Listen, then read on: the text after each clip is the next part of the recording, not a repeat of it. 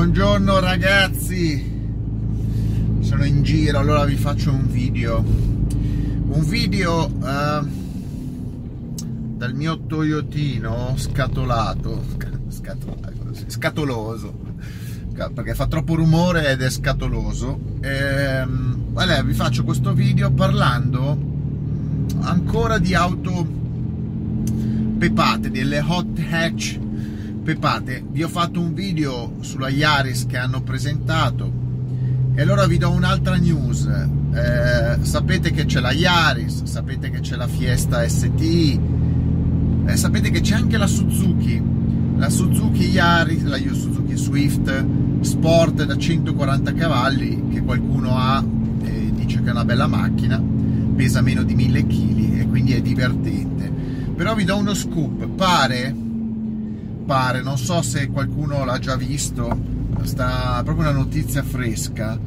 Pare che la Suzuki presenterà il prossimo anno un nuovo, una nuova Swift eh, Sport con parafanghi allargati, modificati, assetto modificato che avrà monterà il 1400 da 200 cavalli e continuerà a pesare meno di 1000 kg Adesso eh, avete capito che è possibile fare le cose.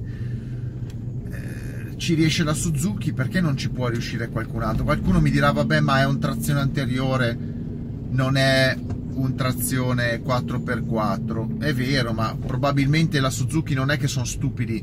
La Suzuki le trazioni 4x4 le sanno fare. Eh, probabilmente hanno capito che non è il tipo di macchina su cui devi montare e sprecare un una, una trazione 4x4 per ragioni di peso e per ragioni di costi, no?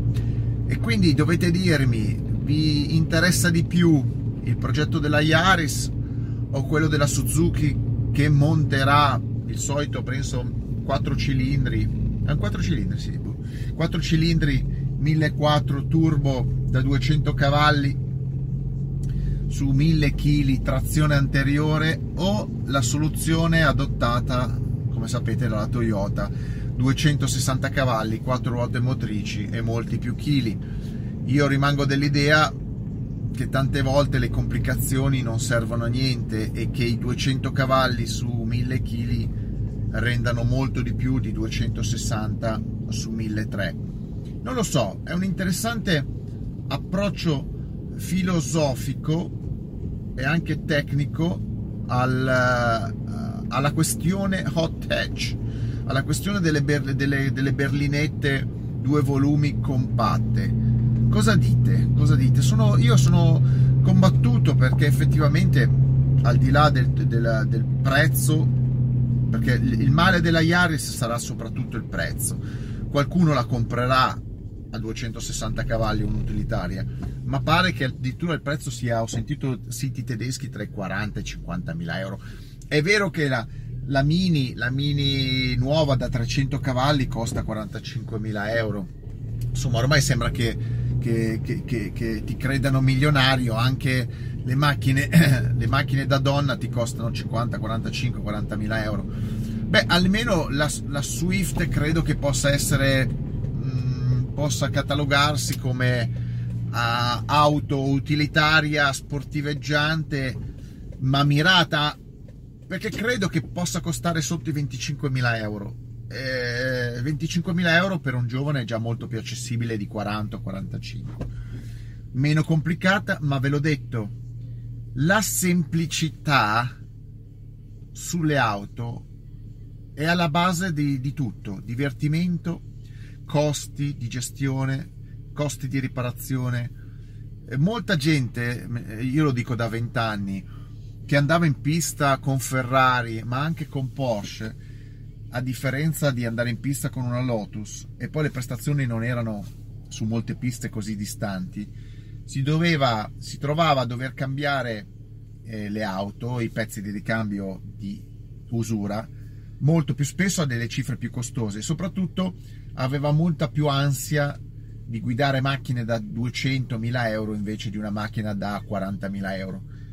Perché se la danneggi sono altri costi.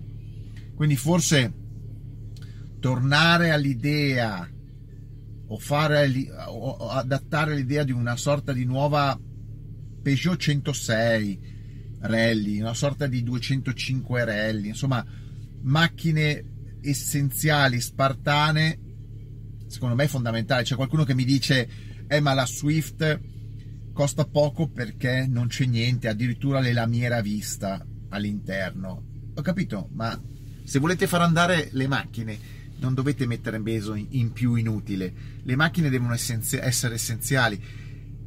Lamiere a vista, un volante, strumentazione, un motore, dei freni e sedili leggeri. Finito, finito.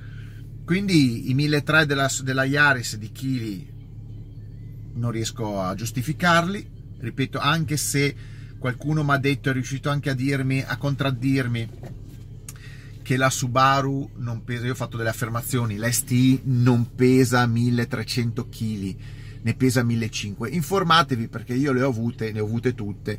Le Spec RA e RAR sono tutte meno di 1300 kg, la mia Subaru pesava meno di 1200 kg e aveva oltre 500 cavalli. Vabbè, quindi era leggermente efficace. 1300 kg su un'utilitaria non sono accettabili. 1300 kg sono quelli che pesava che pesa che pesava la mia defunta cioè la mia venduta Opel OPC eh, corsa. Eh, non va non gira non va. Ti sembra che abbia 190 cavalli? Sì sulla carta ma non va quindi o riduci il peso o metti cavalli, ma se metti tanti cavalli e il peso rimane comunque elevato, non senti cavalli, e soprattutto le macchine non girano e non frenano. Se tu metti peso, le macchine non girano e non frenano. Quindi vediamo un attimino se la, la, la Suzuki conferma questa Swift 200 cavalli da a meno di 1000 kg, 200 cavalli a meno di 1000 kg, trazione anteriore ipoteticamente meno di 25.000 euro, ragazzi, potrebbe essere veramente l'auto per i giovani l'auto da guidare facile, trazione anteriore, più importante oggi sul mercato. La Fiesta sì, ma la Fiesta è un tre cilindri ed è pesante ed è lo stesso pesante. Ragazzi, puntate sul peso. Se comprate macchine pesanti, perdete il divertimento. Questa è la regola numero uno. Mettetemi l'extra like e mega like e soprattutto meno peso consumi più bassi di tutto, freni, gomme, benzina. Risparmiate, il peso è risparmio. Ma non lo capisci, la gente non lo capisce. Ciao!